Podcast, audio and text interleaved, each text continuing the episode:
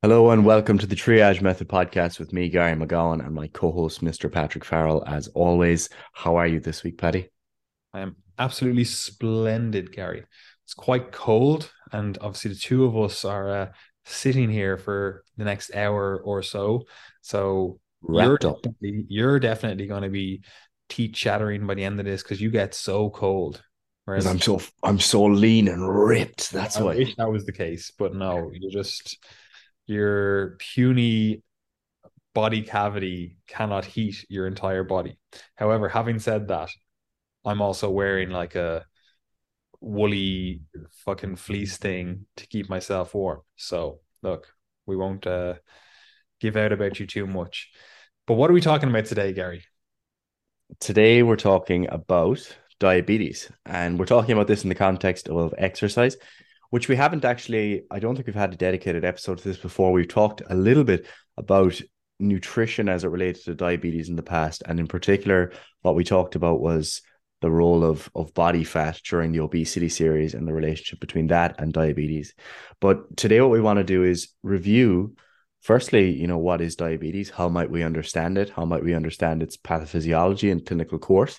And then how does that relate to why exercise is important? Because exercise is uh, an incredible like we it, it's it's just a meme at this point because we say it in, in every episode but exercise has such wide ranging health effects and one of the most pronounced is undoubtedly on its effects on metabolic regulation and glucose regulation in particular. So as a result it's a very important intervention for one the general population in terms of just maintaining good metabolic health two the prevention of type 2 diabetes in particular for those who might be on that spectrum. And then three, the management of diabetes in those with both type 1 and type 2 diabetes. And then a bonus population, I guess you could say, four would be those who are have diabetes and are trying to put it into remission. So exercise might play some role there as well. So that is what we're discussing today. 100%. And what is diabetes, Gary? So diabetes is f- basically you can think of it as a disorder of blood glucose regulation. So when we talk about um, blood glucose regulation, I'd like to start there for a moment because it's it's important to understand that before you understand what diabetes is itself.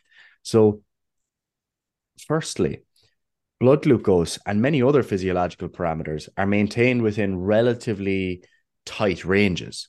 Um, the, the range of blood glucose is a little bit more dynamic than some other uh, parameters within the body because it's going to go up and down um, after you eat between meals etc that's normal. Fluctuation is normal. And that's not something that's necessarily pathological despite sometimes seeing that online. So sometimes what people what you'll see is that when you're talk when you see people talking about blood glucose or blood sugar they'll freak out about things like, oh, I ate this food and this spiked my blood glucose. You know, you see this in kind of maybe the hypochondriac side of the fitness industry where they track absolutely everything, they measure absolutely everything, they track their blood glucose all the time. And they'll do things like cut out fruit from their diet because their blood glucose spiked. But the important thing to understand is that blood glucose increasing after you've eaten, totally normal blood glucose dropping again between meals and when you're active, etc. Totally normal. So it's not that we want to maintain this completely constant level of blood glucose. It's that we want to maintain it within certain ranges and we want it to be able to go up and down in line with normal physiology. If blood glucose becomes too high, and particularly this is more of a long term concern, it can be a short term concern, but generally a long term concern blood glucose ends up being toxic to many different parts of the body. So, blood vessels and nerves are two very notable tissues uh, of the body that are affected by chronically high blood glucose, but it's also going to impact many other tissues. So, high blood glucose over time can be considered to be toxic. Okay. It is a toxin if you have too much glucose in your blood. And then well, on the other side, because it's very easy for people to hear that and think, fuck, I should be eating glucose. No carbs. like yeah. you want to think of this like stagnant water, you know, mm-hmm. rather than thinking like, oh, there's glucose in my blood and that's the issue, full stop. You know, that's not the way it works. if you think of it more like, oh, there's blood, there's glucose in my blood, and it's just sitting there stagnant, you know, that's where you run into issues. You know, it's kind of like, I don't know, lime scale, I suppose. That's more akin to it or the problem rather than thinking like glucose is a toxin. Oh fuck, Gary, you just said that. I'm gonna have to give up all those delicious carbs that I eat. You know, that's not the issue. Chronically high blood glucose, that's potentially an issue. Absolutely, absolutely. That's it. And like that's the case with everything in physiology. Like water is also toxic, as in if I go downstairs and drink five to 10 liters of water right now, there's a, a, genuine risk that I could become hyponatremic, low levels of sodium in the blood, and deal with consequences thereof. You know, there have been people that have died from cerebral edema and seizures from just drinking too much water. So everything can be toxic if it's uh, taken to extreme quantities. And that's the same case here with blood glucose. And the thing is, it's not just about high blood glucose because high blood glucose, yes, it's a, it's a long term concern most often. Low blood glucose is also something that can be critical, that can be fatal, and generally it can be so in a an acute setting. So you're driving, your blood glucose drops too low, you crash the car, you're dead. Okay. So these things can happen far more short term when it comes to low blood glucose. And when you're thinking of glucose regulation, you have to think of why exactly it exists. And that's because glucose is incredibly important. Okay. The vast majority of our cells in our bodies are, you know, they really, really like to have a steady supply of glucose for them to be able to function well. And that's why these systems exist to be able to regulate it so that we can get enough to continue maintaining peak you know, function, but not so much that it begins to damage us over time. So that's the ideal. And the way that this occurs in the body is that you eat a meal, glucose is absorbed. Okay. There's plenty of different complicated mechanisms there. There's ways that your brain can sense glucose in the absence of it being absorbed, all these types of things. But just think of you've eaten a meal, you get this sugar that's now being absorbed. And when I say sugar, this could be from fruits it could be from vegetables it could be from you know sweets or table sugar it's not just you know the the sugar in, in the spoon so you take it in some sort of glucose source that enters your bloodstream naturally when it enters your bloodstream the level of glucose in the, in the blood is going to rise. That blood that blood supply is then going to be sent around the body. The glucose can be taken up by various tissues. But What's important here is that the pancreas and the beta cells of the pancreas in particular are going to sense that your blood glucose has or risen. So the blood glucose has risen. And now what we need to do is find a way to make sure we don't allow that to go too far. So let's say you had, you know, 300 grams of Haribo, right? We're going to need to deal with that. We, we don't want all of that to be going to the blood and to be consistently rising. So what happens is the beta cells of your pancreas release a hormone called insulin. And what insulin does is insulin basically enables the other tissues in the body to be able to take up glucose in a, a, a kind of a, fr- a controlled but a, a nice smooth manner. Okay, so it's taken up nice and smoothly to the point where blood glucose is now going to be regulated at a normal level. Okay, so that's a very, very important process. And on the other side of the spectrum, then your blood glucose drops too low. The alpha cells of the pancreas are going to release a hormone called glucagon. And glucagon is going to lead to basically the opposite effect, where we get an increase in blood glucose. And there are other hormones involved in that process as well cortisol, norepinephrine, some others. But the fundamental thing that we need to understand, particularly in the context of diabetes, is that insulin is the primary hormone of interest that enables us to go from a high glucose state to a normal or low glucose state. The reason the low glucose state is important is because in type 1 diabetes, we have a situation where we have an absence or insufficient amount of insulin. And in that case, you if you're taking exogenous insulin, so you're injecting insulin, bodybuilders do this as well. You're injecting insulin, let's say you take too much, what happens? Your blood glucose drops right down. Okay. So that's not exactly a, a, good situation either. We need the right amount of insulin in order in order to maintain normal blood glucose levels. So that's just an introduction to how this normally functions. And then this allows us to understand what happens in the case of diabetes. So diabetes is go ahead. Before we go on to that, we should also state that there is actually more going on here than oh for sure, a lot more. Yeah. And this is one of those things that's it's quite annoying, but it's also so necessary. We have to focus on blood glucose, but yeah. this is affecting, you know, blood lipids as well. This is affecting yes. your amino acid metabolism. This is affecting your, you know, even like mTOR signaling, which is, you know, we'll say that's how you build muscle. There's so much other stuff that's going on, but it doesn't necessarily improve our initial understanding. And if we just focus on blood glucose, we can get to a level of understanding that we can then discuss what to actually do, especially as it relates to exercise. But don't take this as, oh, diabetes is a disease of only blood glucose. That's not really the case. Right? No, not like, at all. Especially when we consider like, you know, what's I'm going to call them blood lipids, but just fatty acid metabolism and stuff. Like insulin does a huge amount for that.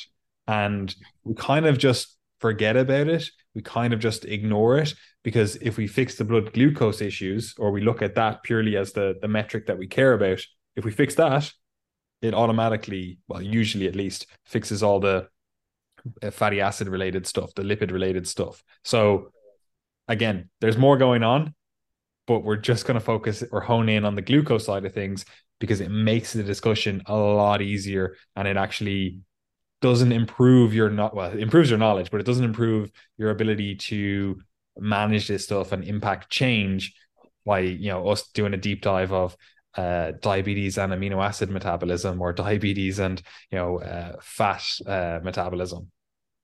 Yeah, the way I view this podcast is like this is like your introductory diabetes lecture okay this isn't this isn't everything and it's certainly not everything when it comes to insulin insulin is an incredibly complex hormone in terms of its uh, actions throughout the body and some people would even argue that when it comes to understanding type 2 diabetes pathophysiology that it's actually almost more important to understand the derangements in fat metabolism because they actually kind of drive the disease to a great extent and the glucose is almost secondary you could think of so um yeah that's kind of for another day. I'll touch on it shortly, but uh, for now, we just want to focus on the glucose side of things because that uh, does help you to get a, a, clear picture as to why diabetes is important and how it manifests. So, type 1 diabetes is the one that's not lifestyle related, okay, or, or not really lifestyle related anyway. Um, and this is because it's basically the absence of insulin secretion. So you've got a condition in which you're you're born you can develop it later in life but generally it's manifest quite early in life where you have insufficient or absent insulin secretion from those beta cells in the pancreas. So you can think of what might happen there. If you have no insulin what happens? So you begin consuming carbohydrates and your glucose increases and it increases and it increases and you don't have any insulin to take that back down. So that leads to many consequences, both uh, short and long term. Um, generally, in type 2 diabetes, your blood glucose isn't going to get so crazy high that it's going to like you know kill you or give you seizures or put you in a coma like short term but that can happen in type 1 diabetes okay?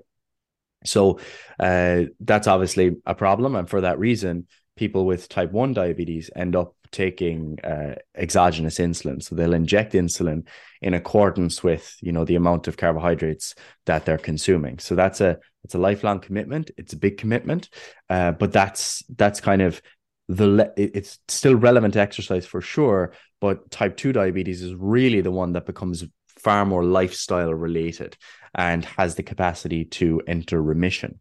So type 2 diabetes is a state of resistance to insulin action. That's kind of one of the core parts of the disease process. And so that's referred to as insulin resistance. And if you think of everything I said there about how insulin is working in terms of enabling glucose uptake, you can imagine that if this insulin was going to the to a cell, it interacts with its receptor and it's not getting any response. Okay, so you're knocking on the door, but no one's coming, no one's opening the door for you, or they're very slow to open the door. Then what you end up with is poor blood glucose regulation because the insulin that you're putting out is not leading to the desired reduction in blood glucose that you would want. Okay, now that can be compensated for early on in the disease process because what happens is let's say you have some insulin resistance okay you're not uh, the person isn't uh, answering the door. What do you do? You knock harder. You keep knocking you ring the doorbell. That's effectively the equivalent in the body of increasing the amount of insulins you're secreting. So that's hyperinsulinemia. So that's something you see early on in the diabetes process. You'll increase insulin secretion more. And what this does is it enables that glucose to be controlled, but it's being controlled with an ab- above normal amount of insulin being secreted. And as you can imagine, that becomes quite tiring over time, if you want to think of it like that. So eventually, if you keep having this um, blood glucose that's spiking and you have to keep secreting more and more and more insulin, eventually you end up with beta cell dysfunction or beta cell failure. And what this means is that those cells in the pancreas that secrete insulin are no longer able to keep up and they check out. They say, I'm, no, I'm not able to do this anymore.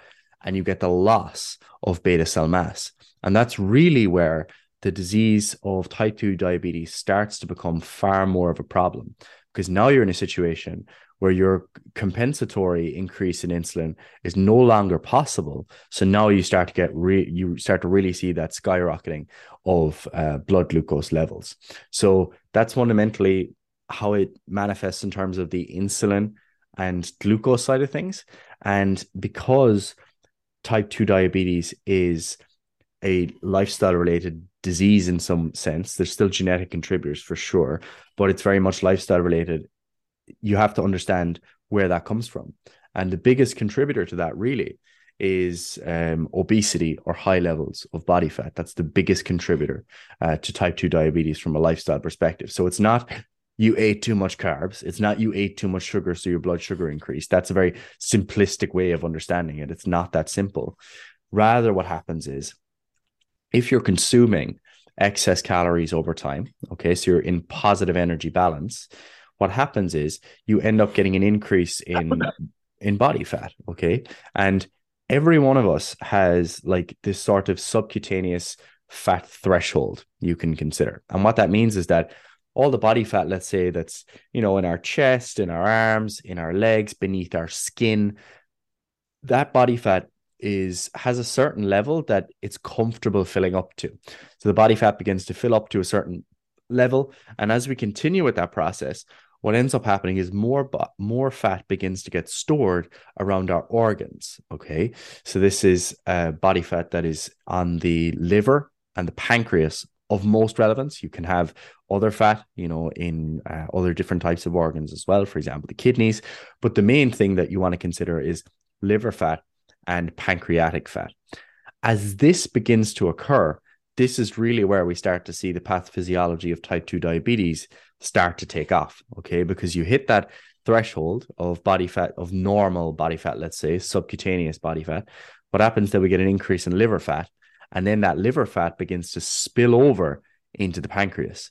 And as that fat begins to get stored in the pancreas, we then end up in a position where we're much um, poorer at uh, maintaining normal blood glucose as a result of the defect in insulin function. Okay, so this is uh, referred to more broadly as the twin cycles hypothesis of type 2 diabetes.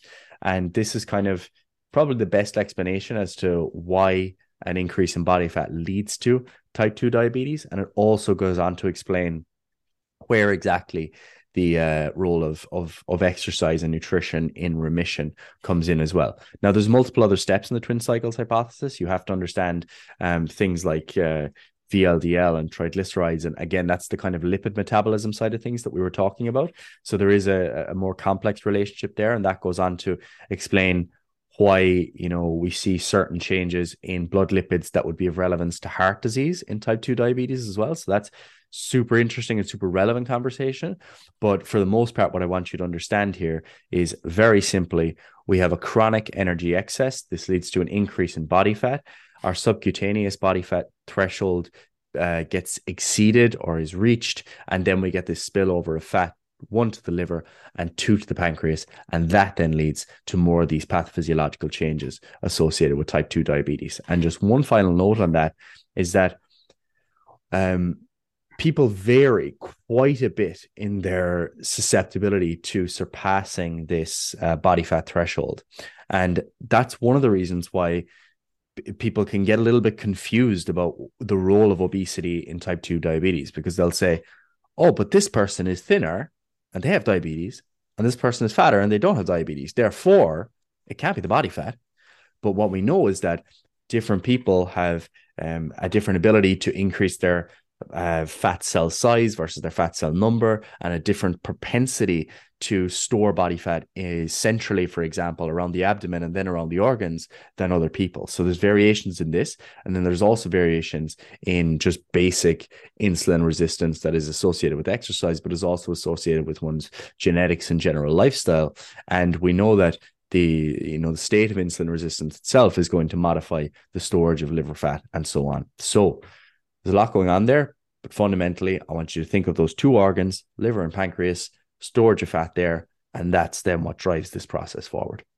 Yeah, I just have two things to add. First of all, when we're talking about the link between obesity and diabetes here, we also have to consider that it is cumulative when we're comparing two individuals. Like if someone just gained, I don't know, 100 kilos of body fat in a year versus someone who's had that 100 kilos of extra body fat for the last 10 years, like they are different scenarios yeah. and we have to factor that in now obviously i'm being you know hyperbolic here going like oh 100 kilos but there is a cumulative effect there's a time course effect to this stuff as well you know um but one thing i want to just bring up because this actually confuses a few people is in type 1 diabetes okay right let's just say you're you've just you're an 8 year old a 9 year old whatever you've got type 1 diabetes.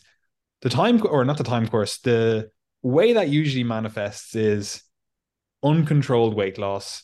You know, you're basically pissing out glucose and you see this individual, they feel like they're eating everything in sight, but they're not gaining weight. In fact, they're actually losing weight.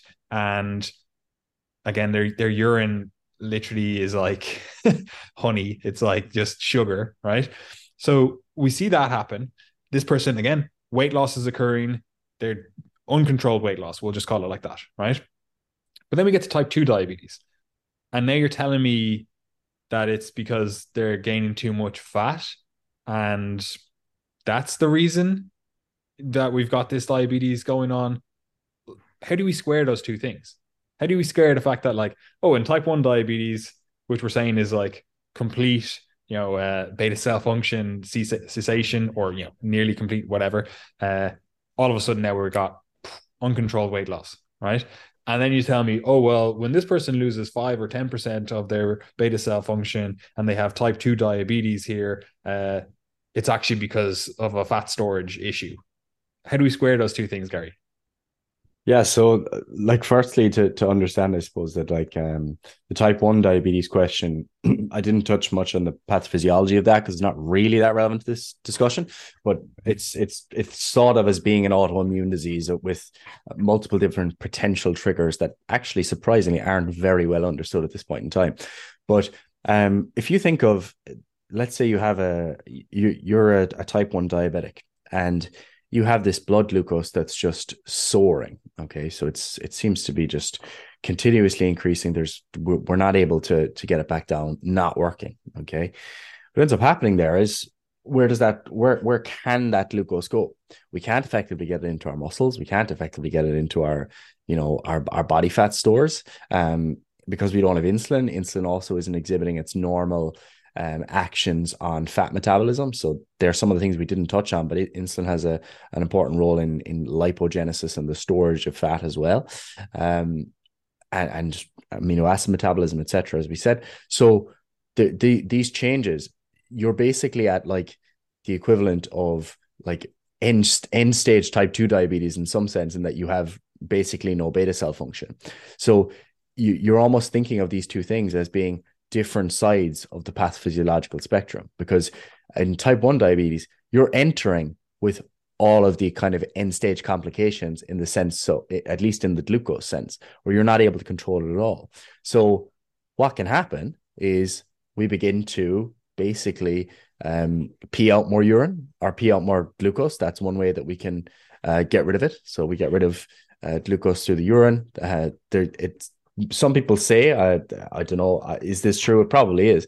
Is that back in the day, doctors would uh, taste urine so to see if someone had diabetes so they tasted it was sweet pretty, pretty well attested in uh, egyptian yeah. and greek uh, yeah texts so yeah yeah so just as an aside some people wouldn't actually taste it themselves they'd put it out and let ants they'd be like oh ants go towards the yeah. sugar containing one they'd have like water versus you know a diabetic piss yeah yeah so that's uh that's an interesting one and um what was I going to say? So, so yeah, glucose can be gotten rid of basically in the urine. But, but when it comes to type two diabetes, uh, you, the the diabetic state of the derangements in blood glucose. What what I want you to understand is that this is the result of, not the cause as such, of all the increase in body fat.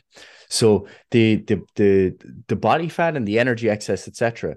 It's it's very relevant, but in some ways it's it's irrelevant to understanding the, the glucose itself because the the glucose outcome at eh, like end stage type 2 diabetes can have many similarities to type 1 diabetes but how we got there one is an autoimmune process where we got destruction of the beta cells whereas two is destruction of the beta cells as a result of chronic uh, high levels of body fat and fat uh, deposition within the pancreas and subsequent beta cell failure from this insulin resistance, etc.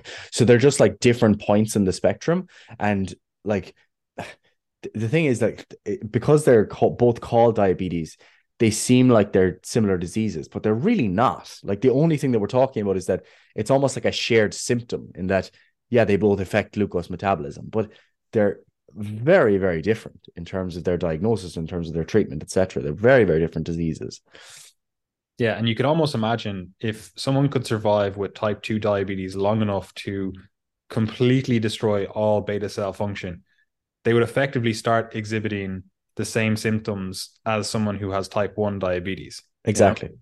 Like it's basically almost almost like a circle or almost yeah. like a horseshoe almost, you know. Um, but the fact is people with type 2 diabetes are very unlikely to get to that point where they start basically exhibiting the the symptoms of being type 1 diabetic, you know, get into like full beta cell function, you know, decay, if you will, or collapse, you know, like they're going to run into most likely far more complications before they get to that stage, you know? Yeah. But anyway, let's move on to uh, exercise and diabetes because that's actually what this episode is about. yeah. So we've laid we've laid the foundation. You have an idea as to to where you know diabetes comes from, etc. Now, most important thing is where does exercise fit into this? And it actually fits in, in in multiple different ways because you can think of exercise as like in a very juvenile manner, let's say, like your entry level understanding of exercise. Exercise requires that we use plenty of energy. Glucose is a big source of energy when it comes to exercise. And therefore, the more we exercise, the more glucose we use up for energy, and that reduces our blood glucose. Entry level understanding and true. And that's the that's like the first entry point to understanding the role of exercise is that if you have all this blood glucose in your blood and we go around and we go and we exercise um, we're basically starting to use that up. And there's two important components to that. One exercise enhances what's referred to as non-insulin dependent glucose uptake so that's one element of this and then two insulin dependent glucose uptake and what what exercise can do is enhance uh, the sensitivity of your cells um, and especially your muscles to insulin. So let's say we have a state of insulin resistance. We're not getting that response when we're knocking on the door. Um, effectively, what uh, exercise is doing here is you go and you exercise, and it's the equivalent of the person answering the door now being in the front room instead of being like out the back. So they're going to be more responsive to you knocking on the door. So we increase our insulin sensitivity in response to exercise, and then we directly reduce blood glucose in response to um, non-insulin dependent glucose uptake as well. Um, and then like that's just like the short term, like entry level. Right, we've exercised. What happens now? Longer term, there are far more interesting adaptations because like think of it like this. When people exercise for long periods of time this goes for for endurance athletes um, and resistance training. So i'll start with the general. What they do is that we end up storing more um, muscle glycogen um, in our muscles. Okay, it makes more sense for us to start storing more carbohydrates, more glucose in our muscles because we want them to be there. We want that glucose to be there so that we can use it readily within our muscles next time we exercise. And people who exercise more store more of that glucose in muscle glycogen stores. So you can think of chronic exercise as being basically it's increasing the size of the sink for blood glucose. So we can get more of this glucose into these tissues and out of the bloodstream. So that's something that occurs chronically in response to exercise. You can imagine then that resistance training in particular probably has a really nice effect on increasing the size of that sink. Why? Because we increase the size of the muscle. Increase the size of the muscle, it can now store more muscle glycogen. This is why you see, if you follow any bodybuilders and you see them before their um, bodybuilding shows, they'll be eating like a thousand plus grams of carbohydrates. And you're thinking to yourself, where is all this going? And it's going into these muscles, primarily at least, because they've depleted their muscle glycogen and now they're replenishing all that. So they have this massive sink that they can put all this glucose into. And interestingly, in, in terms of resistance training, there's a recent meta-analysis from this year, which is basically a summary of loads of different types of studies. So it gives you a, a nice insight into, you know, what the, the the truest interpretation might be. And what this found was that not only is the relationship or the reduction in blood glucose long term in response to resistance training not only is it the result of you know the total amount of training that you do which it is it's it's a volume dependent effect it's also seems to be adaptation dependent so people who are getting greater strength outcomes in response to their training seem to have better um, improvements in insulin sensitivity or glucose regulation which is really interesting because it's um I wouldn't say that's necessarily intuitive, but it does seem to be seem to be true. And the the fact that the strength is measured in that study, the question is, is strength the genuine mediator here, or is strength the proxy for the increase in size and muscle mass? Probably a bit of both. Probably also the fact that people who are, you know, gaining more strength, they're probably training more productively, you know, putting more effort into their training. They might be training a little bit more, etc. So it does seem to be that long term, not only is it about the amount of calories that you're burning in exercise or energy expenditure, it's also about all these other changes in terms of the adaptations that you're getting. Other things that you can imagine when it comes to resist or uh, aerobic training in particular would be, let's say, the improvement in uh, mitochondrial mass and mitochondrial function, which we know is uh, closely associated with these um, with basically normal metabolic regulation. And we know that uh, we get damage to mitochondria uh, in type 2 diabetes, especially in response to this chronic glucotoxic state. So there's adaptations that occur on the level of hours and then on the level of days and then on the level of weeks, months, and years.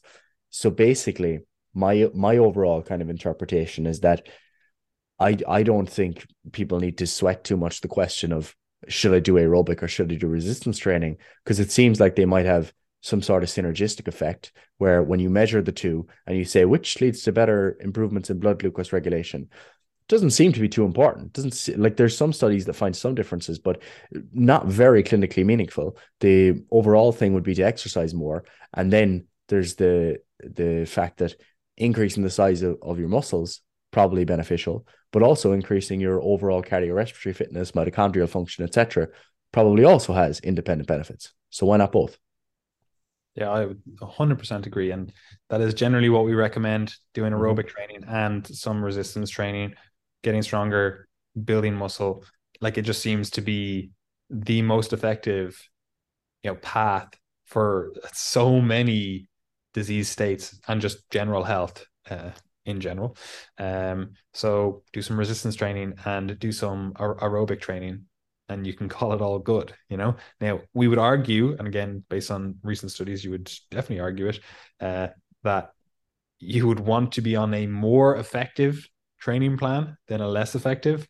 But yeah. even even a less effective training plan is still effective.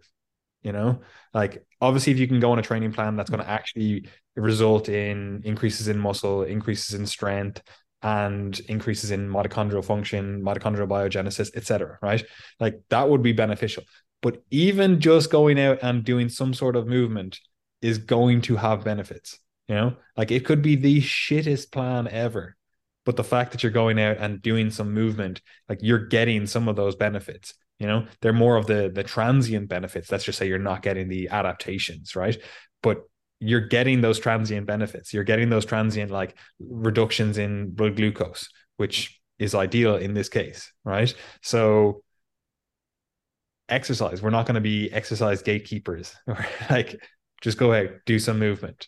But having said that, Gary, what are some exercise recommendations that we could kind of put in place to help people uh, you know, decide on what to do. Obviously, we're saying, oh, do some uh, resistance training and do some aerobic training. But where would you start? Because you have to remember that a lot of people with type 2 diabetes, especially, you know, maybe they haven't been exercising in a while. They, you know, they're not really the exercise person. Like, where do they start? They might be overweight. They might be someone that's a little bit hesitant to go to a gym, et cetera, et cetera. Where do we start with this person? Yeah. So, uh, like, the ideal, of course, is that we get to the normal exercise guidelines like you know resistance aerobic etc i'll touch on those in a moment but it's so important and this goes for healthy populations as well to note that even little things like taking movement breaks throughout your day or going for a five to 10 minute walk after a meal and just walking more throughout the day, these can have huge impacts on blood glucose regulation. So, you know, if you're, um, if you're a, a type 2 diabetic, you can see this for real when you just check your your blood glucose. So you check your blood glucose one hour after a meal when you haven't gone for a walk, and then check it when you have gone for a walk. You'll see pretty pronounced differences, and this has been pretty well studied. So I think that's the the first thing is that to, to understand that these small little movement breaks, particularly around mealtime, have like pretty potent effects, you know, and that that might be very useful for someone in terms of for example, reducing the amount of medication that they have to take. Um, in both type 1 and type 2 diabetes, it might be the case that if they're um, on, on insulin, then they might be able to reduce the amount of insulin that they use because they're exercising more. They're getting a better response um, to the insulin that they're taking, and they're getting better blood glucose regulation from that exercise that they're doing. So, this exists on the level of just going for a small bit of a walk, walking around the block once after you've had your lunch, walking around the block once after you've had your dinner. You work in an office, let's say you're sedentary for the entire day. Can you get up maybe three times independently during the morning shift for literally two, three minutes? And then could you at lunchtime walk to have your lunch at a park bench that's five minutes away or could it be that you know you have if you're having a meeting can you do a walking meeting these these little things that you can bring into your schedule that can really start to improve blood glucose regulation. So that's the first thing. If exercise is too intimidating for you at this point in time, getting to the gym is too intimidating, no problem. Start with the movement breaks and start with just walking more throughout the day. It has a very potent effect. Then from there, what you can do is you can start to look at more conventional exercise. And here, when it comes to diabetes, we end up with the same recommendations that we would give to anyone else in the sense that we want to at least be getting to the uh, general exercise guidelines for health, which are 150 to 300 minutes of moderate intensity aerobic exercise per week. That's dependent on the level of fitness that you're currently at. So let's say you're someone um, you've with with obesity, you haven't been exercising, you have a poor level of cardiorespiratory fitness. If you're walking briskly on the flat, that might count as your moderate intensity exercise because this intensity of exercise basically corresponds with you being short of breath. You know, if I was walking next to you, we might be able to have a light conversation, but you're pretty short of breath during that conversation. You want to be getting near there if you're going to be calling your your exercise intensity moderate and, and starting to really get those cardiorespiratory benefits from that. So for some of you, that might be a, a, a cycle at a solid pace outdoors. You know, some of you might be running at a 430 per kilometer pace. And some of you, it might simply be walking briskly on the flat. Totally depends where you're at. But if you can get 150 to 300 minutes per week, you are flying it. And that's, it's quite a bit. It is quite a bit in fairness. Um, but if you moderate the intensity and don't push too hard during all those cardio sessions, you can get that level of volume. If you're doing more intense cardio sessions, you can kind of think of it as cutting that target in half. So they often say 75 to 150 minutes of vigorous intensity exercise. So that might be something like, you know, uh, if you're doing a hard training session, your heart rate's like really elevating, you're really short of breath, that's going to be more vigorous. And then on the resistance training side of things, we're looking we're looking at getting at least two, I would say three plus, to be honest, um, days of resistance training per week, where you're training basically every major muscle group. And ra- what I want you to understand here is that as you begin to enter resistance training, I don't want you to, to be saying to yourself, oh, I'm going to go on a diabetic weight training program. So, no, no, no. You're going to go on a weight training program that's going to help you get strong and more muscular like everyone else in the gym. Like that's fundamentally the goal is that, as we've said, the adaptations seem to correlate with better uh, glucose regulation over time. And therefore, what we want is that you're going to the gym just like anyone else. So, you know, you're doing your your lower body day, you're doing your upper body day, or maybe you're doing full body days, and you're aiming to, you know, train everything across these three days. You're pushing yourself close to failure and adhering to all the standard things that we generally recommend when it comes to weight training. You want to be doing all that. So the recommendations overall are not very different to what we would say to anyone else. Okay. We're generally going to be saying similar things to the general population. The caveats in, in diabetes is that you may need to be considering um, the movement breaks around meals and just baseline walking throughout the day rather than being sedentary. Like that might be more important for you. Um, and then the other thing that becomes a bit more important and nuanced is how you manage your uh, medications, your insulin dosing, or non insulin um, diabetic medications as well. That's something that you there's no like like straight up recommendation that you'll find for that. What you'd want to do there is if you uh, have di- if you have diabetes of any sort, you speak to your di-, di- you speak to your diabetic nurse or your endocrinologist or whoever is managing you, your GP maybe, and you say, I'm starting this new exercise program. How do you think I should modify my medications? Maybe it's you modify based on your uh, blood glucose changes over time, um, the glucose in terms of your glucose diary, etc. But that's something I'd always recommend is if you're starting a, a new program, you're starting any sort of new exercise, like speak to your doctor about that or speak to your diabetic nurse about that as to how you might need to change uh, what you've been doing up to now to manage your blood glucose now that you have this new glucose reducing intervention, which is exercise. Yeah, and especially with medications, like it is one of those things where some people are going to need to adjust their medications, some people are not. Like, for example, you could be on something like metformin, right? Mm-hmm. And you might be on metformin and you're only able to get your like the, with the dose that you're on, you're only able to get your blood glucose, your your morning, your fasting blood glucose, you're only able to get it down to like seven or eight, which is still, you know, decent, but it's not exactly where we would ideally like it to be, right? And then you start exercising, still taking the exact same dose of metformin, and now you're able to get it down to like five or six. You know, it's like, okay, well, you don't actually necessarily need to change your dose. You just had to, in, you know, bring in the intervention of exercise, and now you're able to get your blood glucose into a good level.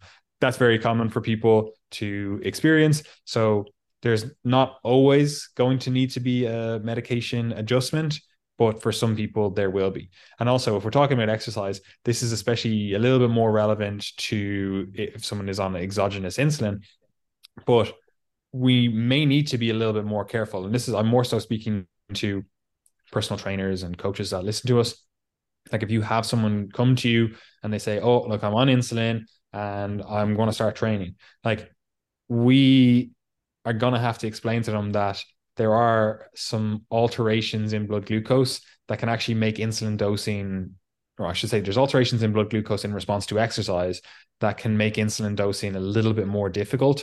So once they start exercising, they're going to have to pay more attention to their blood glucose levels and their response to that, uh, or the insulin dose that they have to take in response to that, at least for the first couple of weeks, right? Because what we don't want to have happen is someone go, oh, yeah, normally I take X amount of insulin when I eat this type of meal, right? And they don't factor in that they actually exercise that morning and now they don't necessarily need that much insulin to, you know, get the carbs or get the glucose out of their, mm-hmm. their blood, right? So there can be like low blood sugar events. There can be like mild to even more uh, moderate to even severe uh, issues with that.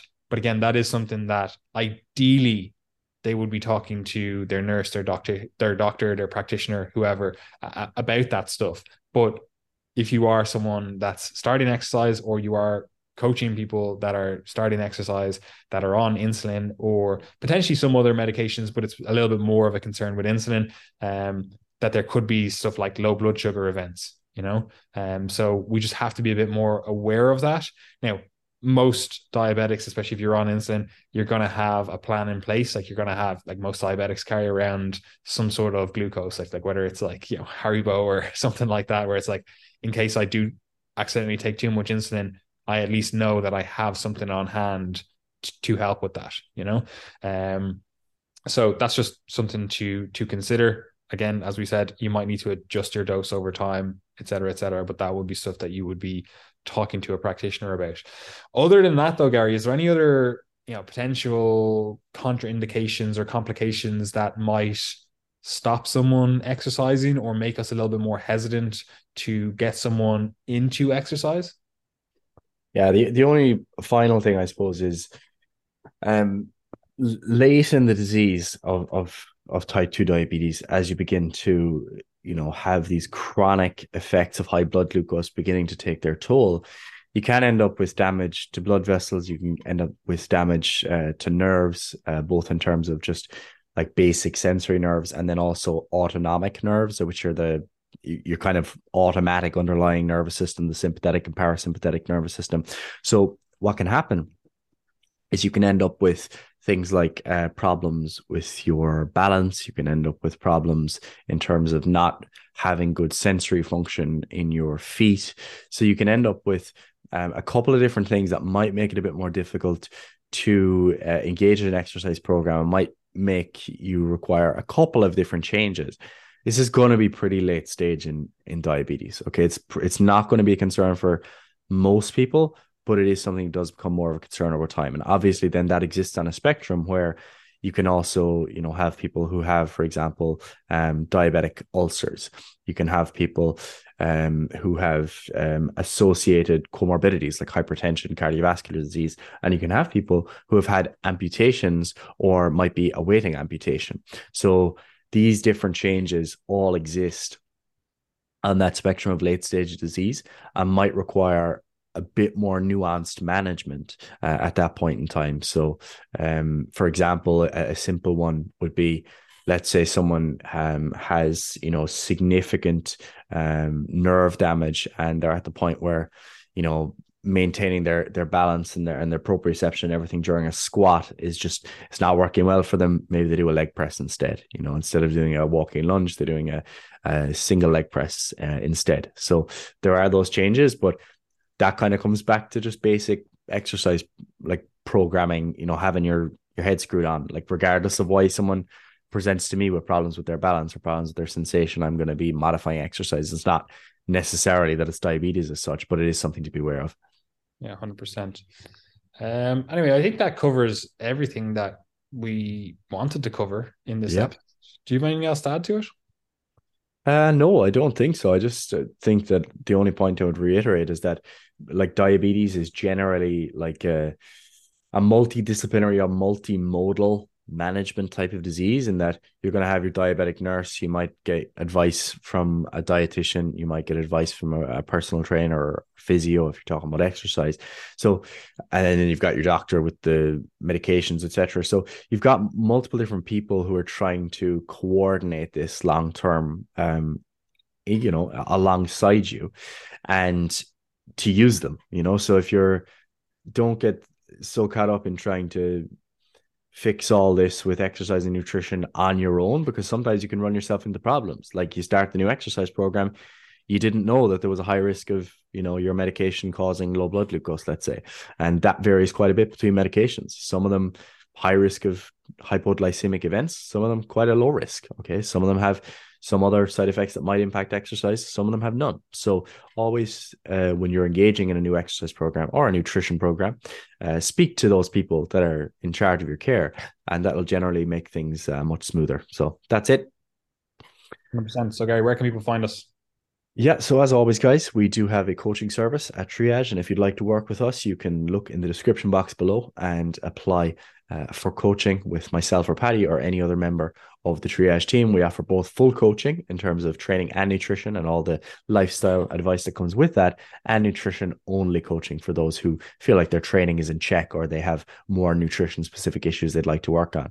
If you don't want to engage with that, we also have a service that's available for coaches themselves or budding coaches or nutritionists. So we have a nutrition certification that you can sign up to to become a certified nutritionist under triage. And that's uh, available for people who just want to take that path independently. Maybe it's just for their own education, they don't even want to use it. Or maybe it's the personal trainer who wants to really strengthen their coaching practice by leveling up their nutrition knowledge. So you can get involved with that. If you don't want to engage in any of those services, but you want loads of free information, make sure you're following us on social media at Triage Method and all of the respective coaches who post independent content as well. And then you can also continue to listen to the podcast, share the podcast, leave a rating and review, and subscribe to the Triage Method email list where you'll receive exclusive content that doesn't go on our social media, but is of considerable benefit to your health, performance, and body composition. So that's it from us.